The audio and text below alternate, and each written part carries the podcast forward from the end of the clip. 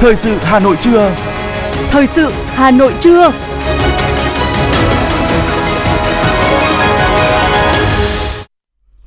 Kính chào quý vị các bạn, bây giờ là chương trình thời sự của Đài Phát thanh và Truyền hình Hà Nội. Chương trình trưa nay thứ tư, ngày mùng 10 tháng 5 có những nội dung chính sau đây. Thủ tướng Phạm Minh Chính dự lễ khai mạc hội nghị cấp cao ASEAN lần thứ 42. Bí thư Thành ủy Đinh Tiến Dũng làm việc với Phúc Thọ về kết quả thực hiện nhiệm vụ năm 2022, 4 tháng đầu năm 2023, phương hướng nhiệm vụ trong thời gian tới. Thúc đẩy hợp tác thương mại giữa doanh nghiệp công nghiệp hỗ trợ Hà Nội và Tô Châu Trung Quốc. Tuyến metro nhổn ga Hà Nội đoạn trên cao sẽ vận hành vào cuối tháng 8, đầu tháng 9 tới đây. Phần tin thế giới có những sự kiện nổi bật, Cuba kỷ niệm ngày chiến thắng phát xít. Trên 400 nạn nhân thiệt mạng, hơn 5.500 người mất tích sau lũ lụt ở Congo. Sau đây là nội dung chi tiết sẽ có trong chương trình. Thưa quý vị và các bạn, hôm nay, Thủ tướng Phạm Minh Chính dẫn đầu đoàn đại biểu Việt Nam tham dự các hoạt động trong khuôn khổ Hội nghị cấp cao ASEAN lần thứ 42 được tổ chức tại Labuan Bajo, Indonesia. Bắt đầu chương trình làm việc ngày hôm nay, Thủ tướng Phạm Minh Chính sẽ cùng lãnh đạo các nước tham dự lễ khai mạc Hội nghị cấp cao ASEAN lần thứ 42. Ngay sau đó, Thủ tướng Phạm Minh Chính và lãnh đạo các nước sẽ dự phiên toàn thể và các phiên đối thoại giữa lãnh đạo các nước ASEAN và đại diện Đại hội đồng Liên nghị viện ASEAN, đại diện Thanh niên ASEAN, đại diện Hội đồng Tư vấn Kinh doanh ASEAN, nhóm công tác cấp cao về tầm nhìn cộng đồng ASEAN sau năm 2025. Cùng ngày, Thủ tướng Phạm Minh Chính dự kiến sẽ có cuộc gặp với Quốc vương Brunei, Thủ tướng Lào, Thủ tướng Singapore, Thủ tướng Malaysia, Tổng thống Philippines. Các phiên họp của Hội nghị cấp cao ASEAN lần thứ 42 sẽ tập trung thảo luận về tiến trình xây dựng cộng đồng ASEAN, tập trung vào chủ đề ASEAN tầm vóc, tâm điểm của tăng trưởng, trao đổi về các vấn đề quốc tế và khu vực cùng quan tâm. Sáng nay, Ủy viên Bộ Chính trị Bí thư Thành ủy Đinh Tiến Dũng cùng Thường trực Thành ủy đã chủ trì làm việc với huyện Phúc Thọ về kết quả thực hiện nhiệm vụ năm 2022, 4 tháng đầu năm 2023, phương hướng nhiệm vụ trong thời gian tới. Với địa bàn thuần nông, công nghiệp, tiểu thủ công nghiệp, dịch vụ chưa phát triển, tuy nhiên Thường trực Thành ủy và các sở ngành thành phố đều ghi nhận Phúc Thọ đã có nhiều nỗ lực để duy trì đá tăng trưởng trong bối cảnh còn nhiều khó khăn, đều đạt 9,5% trong năm 2022 và 4 tháng đầu năm nay huyện đã hoàn thành mục tiêu xây dựng nông thôn mới. Những tiềm năng lợi thế và khó khăn thách thức cùng ba nhóm kiến nghị của huyện liên quan đến lĩnh vực quy hoạch phát triển đô thị, nâng cấp hoàn thiện hệ thống giao thông và xây dựng nông thôn mới đã được hội nghị tập trung thảo luận, phân tích, từ đó đưa ra các giải pháp để Phúc Thọ phát triển theo hướng nông nghiệp sinh thái, nông thôn hiện đại. Lãnh đạo thành phố đề nghị huyện tiếp tục ra soát lại các quy hoạch gắn với phát triển đô thị sinh thái nghỉ dưỡng, để mạnh triển khai các cụm công nghiệp làng nghề, xây dựng các khu vùng du lịch nghỉ dưỡng, du lịch trải nghiệm, du lịch tâm linh xứng tầm với điều kiện lợi thế của địa phương. Huyện Phúc Thọ cũng cần xây dựng nông thôn mới gắn với phát triển kinh tế của huyện và các xã, chú trọng đẩy mạnh phát triển nông nghiệp theo hướng sinh thái, ứng dụng công nghệ cao, nông nghiệp sạch, nông nghiệp hữu cơ gắn với công nghệ chế biến, bảo quản nông sản, hàng hóa, tạo vành đai xanh cho thành phố Hà Nội.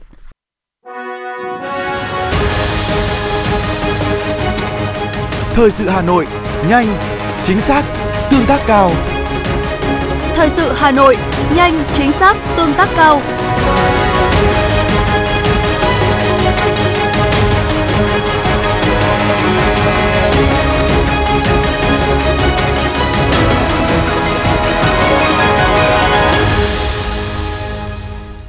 Chương trình thời sự xin được tiếp tục với những thông tin kinh tế. Thưa quý vị và các bạn, tại Hà Nội diễn ra lễ ký kết thỏa thuận hợp tác giữa Hiệp hội Doanh nghiệp ngành công nghiệp hỗ trợ thành phố Hà Nội Hanshiba và Hiệp hội xúc tiến thương mại doanh nghiệp vừa và nhỏ thành phố Tô Châu, tỉnh Giang Tô, Trung Quốc.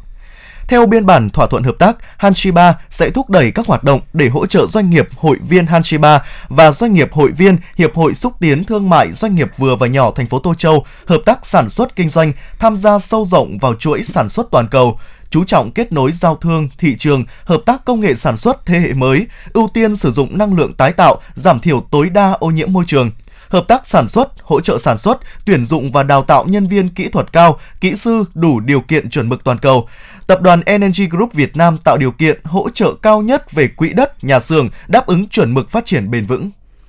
Chiều qua, Bộ Tài chính cho biết trong tháng 4, Bộ tiếp tục triển khai các chính sách miễn giảm gia hạn thuế, phí, lệ phí, tiền thuê đất để hỗ trợ doanh nghiệp và người dân. Tổng số tiền đã miễn giảm gia hạn ước tính đến hết tháng 4 khoảng 56,32 nghìn tỷ đồng, trong đó miễn giảm khoảng 18,32 nghìn tỷ đồng, gia hạn khoảng 38 nghìn tỷ đồng. Về thu ngân sách, lũy kế thu ngân sách nhà nước 4 tháng đạt 645,4 nghìn tỷ đồng, bằng 39,8% dự toán, bằng 95% so với cùng kỳ năm 2022. Mặc dù số thu nội địa 4 tháng đầu năm đạt khá so với dự toán, nhưng số thu hàng tháng có xu hướng giảm, không kể thuế thu nhập doanh nghiệp, thu cổ tức, lợi nhuận còn lại, thu chênh lệch thu, chi của ngân hàng nhà nước, số thu nội địa 4 tháng bằng khoảng 88,7% so với cùng kỳ năm 2022. Sau quyết định giảm hàng loạt thuế phí để hỗ trợ doanh nghiệp người dân, chính phủ tiếp tục ban hành nghị định số 12 về gia hạn thời hạn nộp thuế giá trị gia tăng, thuế thu nhập doanh nghiệp, thuế thu nhập cá nhân và tiền thuê đất trong năm 2023. Những chính sách này được cho là rất kịp thời để giúp doanh nghiệp vượt khó và có thêm điều kiện phục hồi sản xuất kinh doanh, được cộng đồng doanh nghiệp người dân mong đợi đón nhận tích cực. Đại diện nhiều doanh nghiệp đánh giá đầu năm nay, việc chính phủ tiếp tục giảm và gia hạn một số loại thuế đã giúp các doanh nghiệp có thêm dòng tiền, giảm lo lắng vay nợ để chủ động dùng nguồn lực đó vào sản xuất kinh doanh, giúp cho các doanh nghiệp có thêm nguồn lực nhất định để bổ sung cho giai đoạn khó khăn này để tập trung cho sản xuất và kinh doanh, từ đó vực dậy lao động, vực dậy sản xuất kinh doanh và tăng doanh số để thu nhập cho người lao động. Theo Thống đốc Ngân hàng Nhà nước, việc cho vay đặc biệt với lãi suất 0% là một trong những biện pháp xử lý khi có sự cố rút tiền hàng loạt tại tổ chức tín dụng. Chiều qua, Ủy ban Thường vụ Quốc hội đã cho ý kiến về dự thảo luật các tổ chức tín dụng sửa đổi. Theo đó, cơ quan quản lý sẽ can thiệp sớm cho phép xử lý từ sớm từ xa khi tình trạng yếu kém của tổ chức tín dụng chưa đến mức nghiêm trọng về quy định liên quan đến khoản vay đặc biệt, Thống đốc cho biết dự thảo luật sửa đổi bổ sung quy định về trường hợp tổ chức tín dụng được vay đặc biệt trước và sau khi được kiểm soát đặc biệt để giải quyết kịp thời sự cố, khách hàng rút tiền hàng loạt tại tổ chức tín dụng thời gian qua bổ sung quy định cụ thể về tài sản bảo đảm của khoản vay đặc biệt, lãi suất khoản vay đặc biệt, các biện pháp hỗ trợ tổ chức tín dụng cho vay đặc biệt. Theo đó, tổ chức tín dụng cho vay đặc biệt được áp dụng một hoặc một số biện pháp hỗ trợ như được vay tái cấp vốn với lãi suất 0%, các khoản cho vay đặc biệt được áp dụng hệ số rủi ro 0%, được nhận tiền gửi dài hạn của Bảo hiểm tiền gửi Việt Nam với lãi suất ưu đãi theo quyết định của Ngân hàng Nhà nước. Tính đến tháng 2 năm 2023, tiền gửi của dân cư tại các tổ chức tín dụng đã đạt hơn 6,18 triệu tỷ đồng, tăng hơn 314.000 tỷ đồng so với cuối năm 2022. Số liệu từ Ngân hàng Nhà nước mới công bố cho biết, Tổng số tiền gửi của khách hàng tại hệ thống tổ chức tín dụng cuối tháng 2 năm 2023 đạt gần 11,8 triệu tỷ đồng, giảm hơn 23.800 tỷ đồng so với cuối năm 2022, tương đương giảm 0,2%. Lý do cho mức suy giảm trên đến từ việc tiền gửi của các tổ chức kinh tế giảm mạnh. Theo thống kê đến tháng cuối tháng 2, tiền gửi của các tổ chức kinh tế đạt 5,615 triệu tỷ đồng, tương đương mức giảm 5,68% so với cuối tháng năm 2022. Đáng chú ý, đây là tháng thứ hai liên tiếp tiền gửi của các tổ chức kinh tế suy giảm. Ước tính chỉ sau 2 tháng đầu năm, tiền gửi của các tổ chức kinh tế đã giảm đến 338.000 tỷ đồng. Trong chiều ngược lại, với việc lãi suất huy động của các ngân hàng tăng mạnh từ cuối năm 2022 đến cuối tháng 2 năm 2023, tiền gửi của dân cư đã tăng mạnh. Thống kê cho thấy sau 2 tháng đầu năm, tiền gửi của dân cư đã tăng thêm đến 314.000 tỷ đồng, tương đương với mức tăng là 5,36%, cũng như đánh dấu 15 tháng liên tiếp tăng trưởng dương.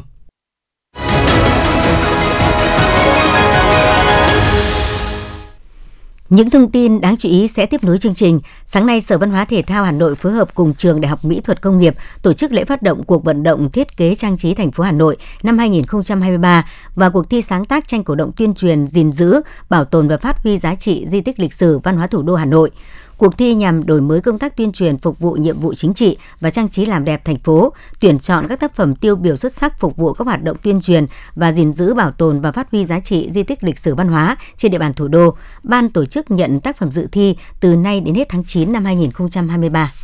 Từ ngày 14 đến ngày 22 tháng 10 tới đây, lễ hội âm nhạc quốc tế gió mùa Monsoon Music Festival 2023 sẽ trở lại với mô hình mới cùng những trải nghiệm độc đáo. Sự kiện sẽ bao gồm các hoạt động đêm khai hội tại quảng trường Đông Kinh Nghĩa Thục vào ngày 14 tháng 5, tuần lễ phố hàng nhạc diễn ra tại hơn 10 điểm trong khu phố cổ và các vùng phụ cận từ ngày 15 đến ngày 20 tháng 10 đêm Thăng Long Thành Hội diễn ra tại khu di tích lịch sử Hoàng Thành Thăng Long trong 2 ngày 21 và 22 tháng 10.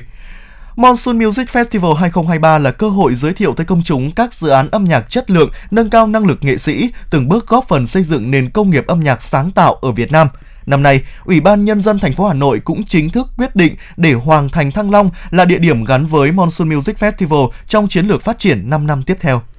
Chiều qua tại Hà Nội, Liên hiệp các tổ chức hữu nghị Việt Nam trao kỷ niệm trương vì hòa bình hữu nghị giữa các dân tộc cho ông Park Hanser, nguyên huấn luyện viên trưởng đội tuyển bóng đá quốc gia Việt Nam. Đây là bằng chứng ghi nhận những đóng góp tích cực và có ý nghĩa sâu sắc của ông trong việc kết nối và tăng cường quan hệ giao lưu nhân dân hai nước Việt Nam Hàn Quốc. Trên cương vị là huấn luyện viên trưởng đội tuyển bóng đá quốc gia Việt Nam, trong 5 năm qua, ông đã dẫn dắt phát triển tài năng cho các tuyển thủ, làm nên những thành tích vô cùng ấn tượng cho bóng đá Việt Nam, như hai lần liên tiếp vô địch SEA Games, Á quân U23 châu Á hay lần đầu tiên được vào vòng loại thứ ba tại World Cup năm 2022. Không những vậy, ông Park Han-seo cũng tích cực tham gia các hoạt động nhân đạo tại Việt Nam như hỗ trợ phòng chống dịch COVID-19, kêu gọi quyên góp cho trẻ em thiệt thòi. Thưa quý vị và các bạn, Sơn Tây, mảnh đất trung tâm của xứ Đoài với nhiều di tích lịch sử, danh lam thắng cảnh nổi tiếng, hứa hẹn là một trong những địa điểm thu hút du khách trong dịp nghỉ lễ năm nay. Trong định hướng thời gian tới, phát triển du lịch được xem là nhiệm vụ quan trọng của thị xã Sơn Tây.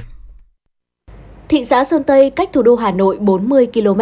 nổi tiếng với rất nhiều di tích lịch sử và danh lam thắng cảnh. Trong số đó, phải kể đến làng cổ ở Đường Lâm, đây là ngôi làng vẫn lưu giữ những vẻ đẹp của làng Việt truyền thống với cây đa bến nước dân đình, đền chùa, miếu mạo, gò đồi. Đến với Đường Lâm, du khách sẽ có cơ hội thả hồn mình vào không gian yên bình để cảm nhận vẻ đẹp trầm tịch mà cổ kính của xóm làng xưa cũ. Nét cổ nhất ở Đường Lâm nằm ở cổng làng, đình làng mông phụ và các nếp nhà cổ. Đường Lâm có tổng cộng 956 ngôi nhà cổ, trong đó có rất nhiều ngôi nhà có niên đại hàng trăm năm tuổi và đều được xây dựng từ vật liệu truyền thống của xứ đoài như đá ong, tre, gỗ xoan, nứa, đất nung. Ông Nguyễn Viết Dũng, Phó Chủ tịch Ủy ban nhân dân xã Đường Lâm cho biết. Ban quản lý di tích như làng Quảng Đông cũng ờ,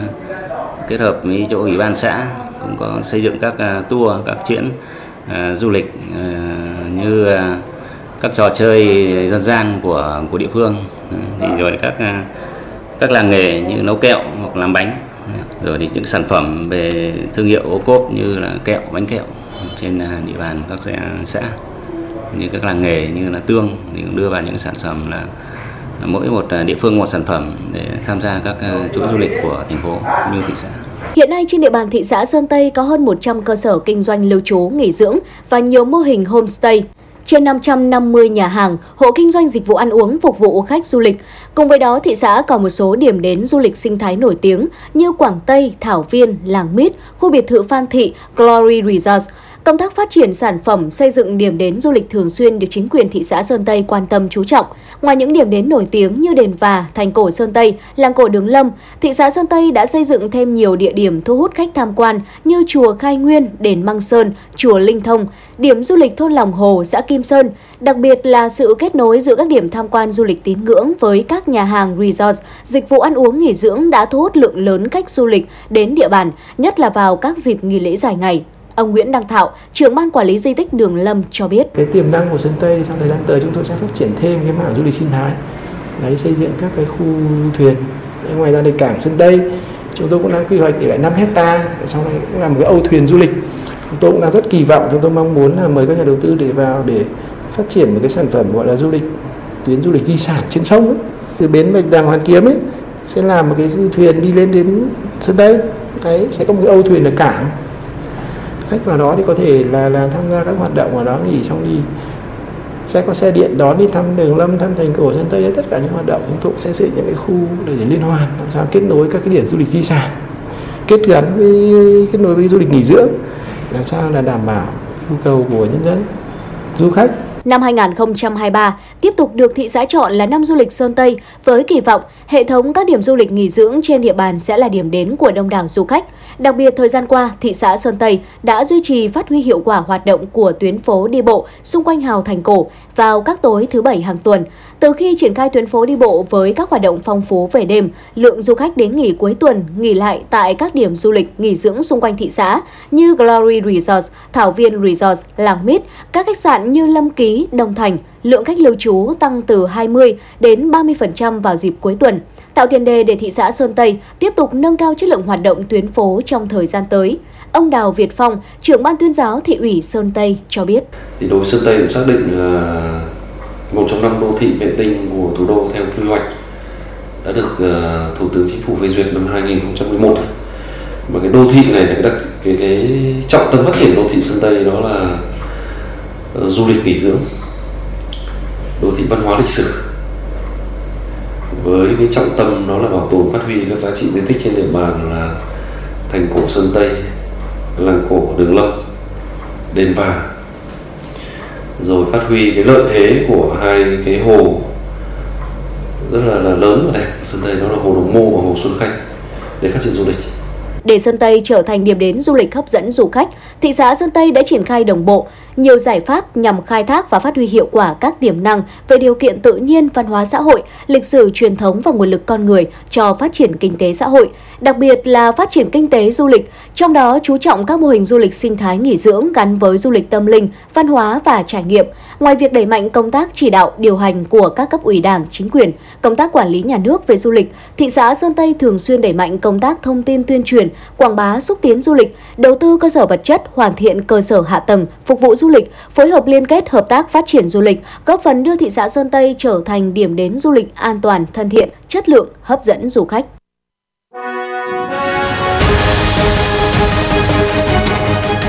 FM 90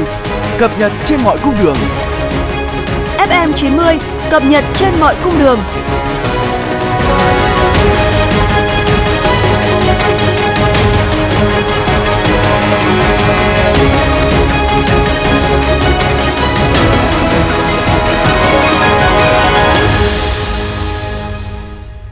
Tiếp theo là những thông tin đáng chú ý. Thưa quý vị, chiều qua Thành đoàn Hội Sinh viên Việt Nam thành phố Hà Nội phối hợp với Đoàn Thanh niên Hội Sinh viên Trường Đại học Công nghiệp Hà Nội tổ chức hội thảo khoa học ứng dụng công nghệ Internet vạn vật. Đây là chương trình nằm trong chuỗi hoạt động phát triển tiềm lực khoa học và công nghệ và đổi mới sáng tạo, hình thành lớp công dân số, thực hiện chương trình số 07 của Thành ủy Hà Nội khóa 17 về đẩy mạnh phát triển khoa học công nghệ và đổi mới sáng tạo trên địa bàn thành phố Hà Nội giai đoạn 2021-2025. Tại hội thảo, các đại biểu cùng với 120 sinh viên đến đến từ các trường trên địa bàn thành phố có đam mê, mong muốn tìm hiểu về Internet vạn vật đã tập trung thảo luận làm rõ hai chủ đề khoa học công nghệ Internet vạn vật, thách thức và cơ hội, tuổi trẻ thủ đô đổi mới sáng tạo, lập thân lập nghiệp, ứng dụng thực tiễn Internet vạn vật. Trong khuôn khổ hội thảo, các đại biểu và sinh viên tham quan nhà máy thông minh 4.0 ngay trong khuôn viên Trường Đại học Công nghiệp Hà Nội. Sau một năm hoạt động đầu tiên và bị lỗ khoảng 64 tỷ đồng, kết quả kinh doanh của công ty trách nhiệm hữu hạn một thành viên đường sắt Hà Nội, Hà Nội Metro năm 2022 đã có lãi gần 100 tỷ đồng. Lượng khách ghi nhận cũng tăng trên 200%. Theo báo cáo tài chính kiểm toán năm 2022 của Hà Nội Metro vừa được công bố, kết quả kinh doanh của công ty đạt tổng doanh thu bán hàng và cung cấp dịch vụ 483 tỷ đồng, tăng gấp 7 lần năm 2021. Trong đó doanh thu bán vé từ việc vận hành tuyến đường sắt đô thị đầu tiên của Hà Nội là Cát Linh Hà Đông, tuyến 2A tăng gấp gần 12,5 lần lên 65,8 tỷ đồng. Tính cả năm 2022, Hà Nội Metro ghi nhận doanh thu trợ giá 417 tỷ đồng, tăng gấp 6,6 lần năm 2021. Khoản doanh thu này giúp Hà Nội Metro đã thoát tình trạng kinh doanh lỗ và có lãi gộp 109,5 tỷ đồng. Trước đó năm 2021, khi tuyến vừa vận hành, công ty có doanh thu lỗ 64 tỷ đồng.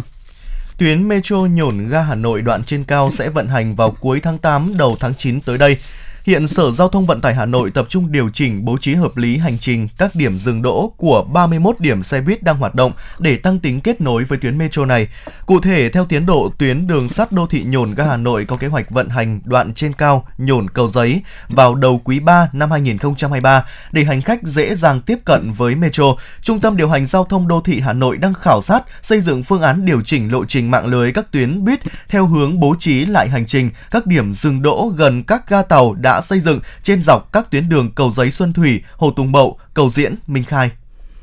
Ngay trong tháng hành động vì an toàn thực phẩm diễn ra từ ngày 15 tháng 4 đến ngày 15 tháng 5, các đoàn kiểm tra liên ngành của thành phố đến các quận huyện thị xã của Hà Nội đã tăng cường kiểm tra công tác bảo đảm an toàn thực phẩm tại các bếp ăn trường học. Qua kiểm tra cho thấy có những nơi thực hiện rất tốt nhưng có nơi vẫn chưa tuân thủ đầy đủ các quy trình về bảo đảm an toàn thực phẩm. Chiều qua, đoàn kiểm tra liên ngành số 1 về an toàn vệ sinh thực phẩm của thành phố Hà Nội đã tiến hành kiểm tra bếp ăn của trường mầm non Phương Tú, huyện Ứng Hòa. Qua kiểm tra, đoàn kiểm tra đánh giá bếp ăn đã được đầu tư khang trang sạch sẽ. Cùng ngày, đoàn kiểm tra số 1 đã kiểm tra bếp ăn của trường tiểu học và trung học cơ sở Mỹ Đức, huyện Mỹ Đức. Theo báo cáo của nhà trường, trung bình mỗi ngày, bếp ăn này cung cấp khoảng 400 suất ăn bán chú. Tại thời điểm kiểm tra, đoàn kiểm tra ghi nhận bếp ăn rộng rãi, khang trang, sạch sẽ, nhưng sắp xếp bố trí, khu bếp chưa khoa học. Ngoài ra, nhà trường chưa thực hiện việc giám sát bếp ăn hàng ngày, không có sổ theo dõi việc lưu mẫu thức ăn. Thưa quý vị, trên đường đi làm lúc 13 giờ 30 phút chiều qua khi qua thôn Thế Trụ, xã Nghĩa Hương, huyện Quốc Oai, Hà Nội, anh Nguyễn Hữu Thắng, công nhân đội dịch vụ khách hàng công ty điện lực Quốc Oai, thấy hô hoán có người bị ngã xuống hồ nước cạnh đường. Không chần chừ, anh Thắng lao xuống kéo nạn nhân lên khỏi mặt nước. Ngay sau đó có thêm hai người dân xuống hồ hỗ trợ đưa nạn nhân lên bờ. Sau đó anh Thắng cùng với sự hỗ trợ của người dân đã đưa nạn nhân ra chỗ thoáng khí, khơi thông đường thở. Sau khoảng 10 phút, nạn nhân dần tỉnh táo và được đưa về nhà. Việc làm của anh Nguyễn Hữu Thắng đã góp thêm hình ảnh đẹp về người thợ điện thủ đô luôn trách nhiệm với cộng đồng và xã hội. Tối qua đã xảy ra một đám cháy nằm sâu trong ngõ nhỏ đường Kim Giang, xã Thanh Liệt, huyện Thanh Trì, Hà Nội. Nhận được tin báo, Trung tâm Chỉ huy Công an thành phố Hà Nội đã điều động Công an quận Thanh Xuân, Công an huyện Thanh Trì xuất 4 xe cứu hỏa tới hiện trường. Vị trí cháy nằm sâu trong ngách 45, ngõ 750 Kim Giang. Tổ công tác đã sử dụng hàng trăm mét vòi cứu hỏa tiếp cận đám cháy, tổ chức phun nước dập lửa. Khoảng 20 phút sau khi có mặt, đám cháy đã được dập tắt hoàn toàn. Theo thông tin ban đầu, đây là vụ cháy ở nhà dân, may mắn không có thiệt hại về người. Thưa quý vị và các bạn, hàng loạt cổ thụ mục ruỗng, những vụ cây đổ gây thương tích liên tiếp thời gian vừa qua đang khiến người dân đô thị bất an, nhất là khi mùa mưa bão sắp đến. Công tác giả soát thay thế cây xanh đang được các ban ngành thực hiện thường xuyên nhưng cần đẩy mạnh hơn nữa, phản ánh của phóng viên Thanh Duyên. Ông Nguyễn Văn Hữu ở phường 10, quận Tây Hồ, Hà Nội cho biết, cây phượng trước số nhà 476 Hoàng Hoa Thám đã có dấu hiệu chết khô từ lâu, thậm chí có cành gãy rơi xuống đường. Sau khi được người dân phản ánh nhiều lần, đơn vị chức năng đã thực hiện cắt tỉa. Một cái cành của nó nó khô rồi nó gãy à, nó rơi xuống thì là có cái ô tô đi qua thì nó rơi vào cái ô tô. Thế thì chứ còn nếu mà rơi vào người đi xe máy thì chắc là ngã rồi được rồi. Tôi có báo cáo lên à, tổ dân phố, tổ dân phố có báo lên trên rồi. Họ lên họ cưa những cành trên này này thường xuyên là theo dõi chăm sóc như thế nào để đảm bảo cho nó là nó không bị ờ, xảy ra những cái sự cố nào mà đáng tiếc xảy ra thì là là tốt nhất. Nỗi lo cây xanh gãy đổ xuất hiện sau hàng loạt vụ việc gần đây như việc cần cây đổ làm bị thương 6 người trước cổng trường Trung học cơ sở Trần Văn Ơn, quận 1, thành phố Hồ Chí Minh, hay tại Hà Nội, ba cây sưa chết khô, cây sưa nứt gốc bên hồ Gươm, cổ thụ mục ruỗng trong công viên Bách Thảo. Một số người dân bày tỏ. Ở đô thị thì cũng nên trồng cây xanh để cho nó có cảnh quan đô thị thôi nhưng mà thấy những cành lá nó xịa ra đường nhiều thì lên à, cắt bỏ. Ờ, khi mà mưa bão sắp đến thì có thể nó sẽ rơi rụng thì gây mất an toàn cho người đi đường. Thì em nghĩ là các cơ quan chức năng nên quan tâm hơn về đảm bảo sức khỏe của cây xanh phát triển một cách nó có định hướng hơn và ờ, sử dụng những cái loại cây mà nó phù hợp hơn Ông Nguyễn Thành Nam, Phó phòng kế hoạch tổng hợp, công ty trách nhiệm hữu hạn một thành viên công viên cây xanh Hà Nội cho biết, đơn vị đã kiểm tra, ra soát, cắt tỉa, chặt hạ, trồng bổ sung, thay thế cây chết, giả cỗi, đồng thời xây dựng kế hoạch phòng chống thiên tai trước mùa mưa bão để phối hợp với các đơn vị liên quan thực hiện. Từ quý 4 năm 2022 đến thời điểm hết quý 1 năm 2023 thì công ty đã thực hiện cắt sửa được trên 30.000 cây. Thế thì ờ, dự kiến ờ, đến ờ, hết quý 2 tức là bắt đầu là mùa bão đấy thì công ty cũng triển khai cắt sửa được khoảng uh, trên 50.000 cây. Uh, ngoài ra thì uh, đối với các trường hợp cây uh, chết, cây sâu mục, cây nguy hiểm thì công ty cũng thường xuyên giả soát, phối hợp với các cơ quan chức năng xử lý kịp thời. Khi nhận được thông tin của người dân thì công ty cũng sẽ cử ngay bộ phận phụ trách uh, xuống địa bàn theo Sở Xây dựng Hà Nội, trên cơ sở ra soát thực tế, trong năm 2023, thành phố dự kiến sẽ thực hiện cắt tỉa khoảng 348.000 cây xanh đô thị, kết hợp chỉnh trang đồng bộ trên các tuyến đường nhằm nâng cao thẩm mỹ, hạn chế cây gãy đổ trong mùa mưa bão. Việc cắt tỉa cây xanh cũng nhằm chủ động kiểm tra, giả soát, cắt tỉa cây bóng mát nặng tán, cây có nguy cơ gãy đổ. Đặc biệt, xử lý ngay các trường hợp cây nguy hiểm, cây sâu, mục, cây chết khô có khả năng gãy đổ đột ngột và gia cố chẳng chống, khắc phục lại các cao khắc bị hỏng, mục. Khi có phản ánh các vấn đề về cây xanh tại những tuyến đường giao thông nội đô, người dân có thể liên hệ trực tiếp với công ty công viên cây xanh theo số điện thoại 024 3976 4540. Theo ông Lê Huy Cường, Hội Khoa học Kỹ thuật Lâm nghiệp Việt Nam đánh giá việc ra soát, cắt tỉa, thay thế cây xanh là rất cần thiết và cần làm thường xuyên. Tuy nhiên, khi có phản ánh thì người dân nên thông cảm với đơn vị chức năng bởi thủ tục chặt hạ cây xanh khá phức tạp, chưa kể không ít trường hợp phá hoại, cố tình làm chết cây để tiện cho việc sinh hoạt, buôn bán. Do vậy, việc đảm bảo an toàn cây xanh đô thị cần sự chung tay của cả cộng đồng, đơn vị quản lý, kiểm tra, khắc phục thường xuyên, kịp thời, người dân cùng tham gia bảo vệ và chính quyền các địa phương xử lý nghiêm những trường hợp vi phạm quy định về bảo vệ cây xanh theo Nghị định 16-2022 của Chính phủ.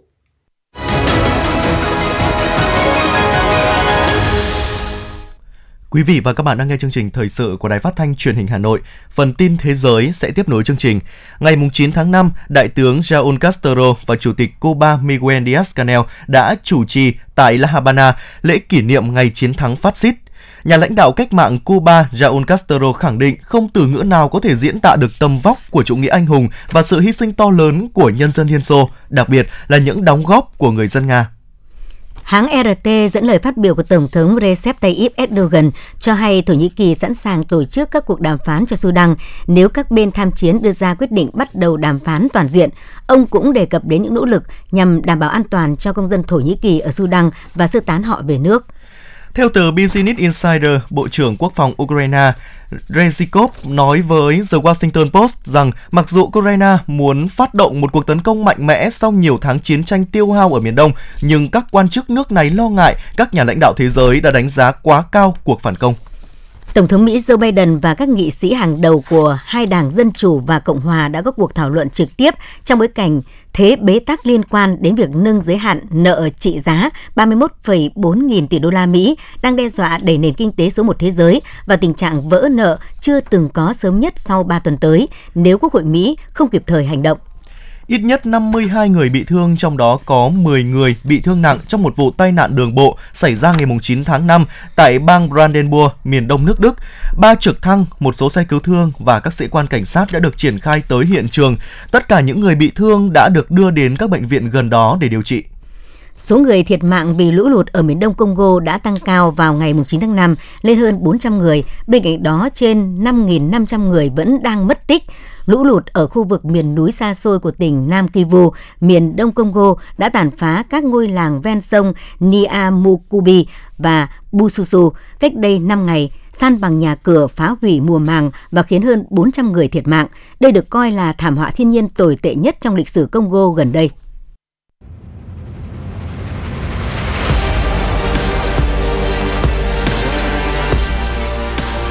Bản tin thể thao. Bản tin thể thao.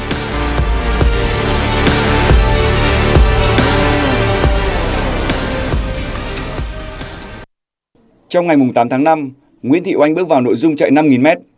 Đây là nội dung cô từng giành huy chương vàng ở SEA Games 31. Nguyễn Thị Oanh khởi đầu chậm rãi. Tuy nhiên sau đó cô đã bứt lên rất nhanh ở hai vòng chạy cuối và bỏ xa mọi đối thủ phía sau để về nhất với thành tích 17 phút 0 giây 28. Tấm huy chương vàng nội dung 5.000m giúp Nguyễn Thị Oanh vô cùng tự tin để bước vào ngày thi đấu hôm sau, ngày 9 tháng 5. Trong ngày thi đấu ngày 9 tháng 5, Nguyễn Thị Oanh bước vào thi đấu nội dung chạy 1.500m và cố gắng bứt tốc thật nhanh, bỏ xa các đối thủ để về nhất với thành tích 4 phút 16 giây 85. Thực hiện xong nội dung 1.500m, Nguyễn Thị Oanh không có thời gian ăn mừng bởi ban tổ chức đã thay đổi lịch thi đấu một cách bất ngờ. Cô chỉ có vỏn vẹn 20 phút để chuẩn bị cho nội dung thi 3.000m vượt chướng ngại vật. Thế nhưng trái với những lo lắng của người hâm mộ, Nguyễn Thị Oanh vẫn thi đấu cực kỳ ấn tượng. Cô gái bé nhỏ kiên trì bám đuổi vận động viên người Philippines, sau đó bứt tốc vượt lên ở vòng chạy cuối và giành thêm tấm huy chương vàng thứ ba ở SEA Games 32 khi về nhất với thành tích 10 phút 34 giây 37. Chiến thắng này đã cho thấy ý chí chiến đấu kiên cường không bỏ cuộc để chiến thắng nghịch cảnh của chân chạy người Bắc Giang. Trong hai ngày, cô đã đem về 3 tấm huy chương vàng cho đoàn thể thao Việt Nam. Và đặc biệt là Nguyễn Thị Oanh đã tạo nên một dấu mốc lịch sử SEA Games khi giành hai tấm huy chương vàng chỉ trong vòng 30 phút ở hai nội dung chạy 1.500m và chạy vượt chướng ngại vật 3.000m. Cũng trong ngày 9 tháng 5, liên tiếp những tin vui báo về từ thể dục dụng cụ với chiến thắng của Đinh Phương Thành ở nội dung xà đơn của nam. Qua đó anh cũng trở thành vận động viên giành 5 tấm huy chương vàng 5 kỳ SEA Games liên tiếp. Cùng với đó là những chiến thắng của Nguyễn Văn Khánh Phong ở nội dung vòng treo của nam, Đặng Ngọc Xuân Thiện ở nội dung ngựa tay quay của nam. Bên cạnh đó, Vô vi Nam cũng có những tin vui về chiến thắng của Lê Đức Duy, Mai Đình Chiến, Nguyễn Hoàng Tuấn và Lê Phi Bảo ở nội dung đồng đội đa luyện vũ khí nam. Dự báo thời tiết, Đài khí tượng thủy văn khu vực đồng bằng Bắc Bộ dự báo hôm nay Hà Nội giảm mây, có lúc hưởng nắng, nhiệt độ tăng, mức cao nhất từ 29 đến 31 độ C. Hiện ở phía Bắc có một bộ phận không khí lạnh đang di chuyển xuống phía Nam. Hội tụ gió trên cao đang có xu hướng hình thành. Khoảng trưa ngày 11 tháng 5, bộ phận không khí lạnh này sẽ ảnh hưởng đến thành phố Hà Nội. Do vậy, từ chiều tối và đêm nay mùng 10 tháng 5 đến hết ngày 12 tháng 5, thành phố Hà Nội có mưa vừa, có nơi mưa to và rông. Quý vị và các bạn vừa nghe chương trình thời sự của Đài Phát thanh và Truyền hình Nội, chỉ đạo nội dung Nguyễn Kim Khiêm, chỉ đạo sản xuất Nguyễn Tiến Dũng, tổ chức sản xuất Trà My, chương trình do biên tập viên Thủy Chi, các phát thanh viên Thanh Hiền Võ Nam cùng kỹ thuật viên Duy Anh thực hiện. Xin chào và hẹn gặp lại quý vị và các bạn trong chương trình thời sự sau.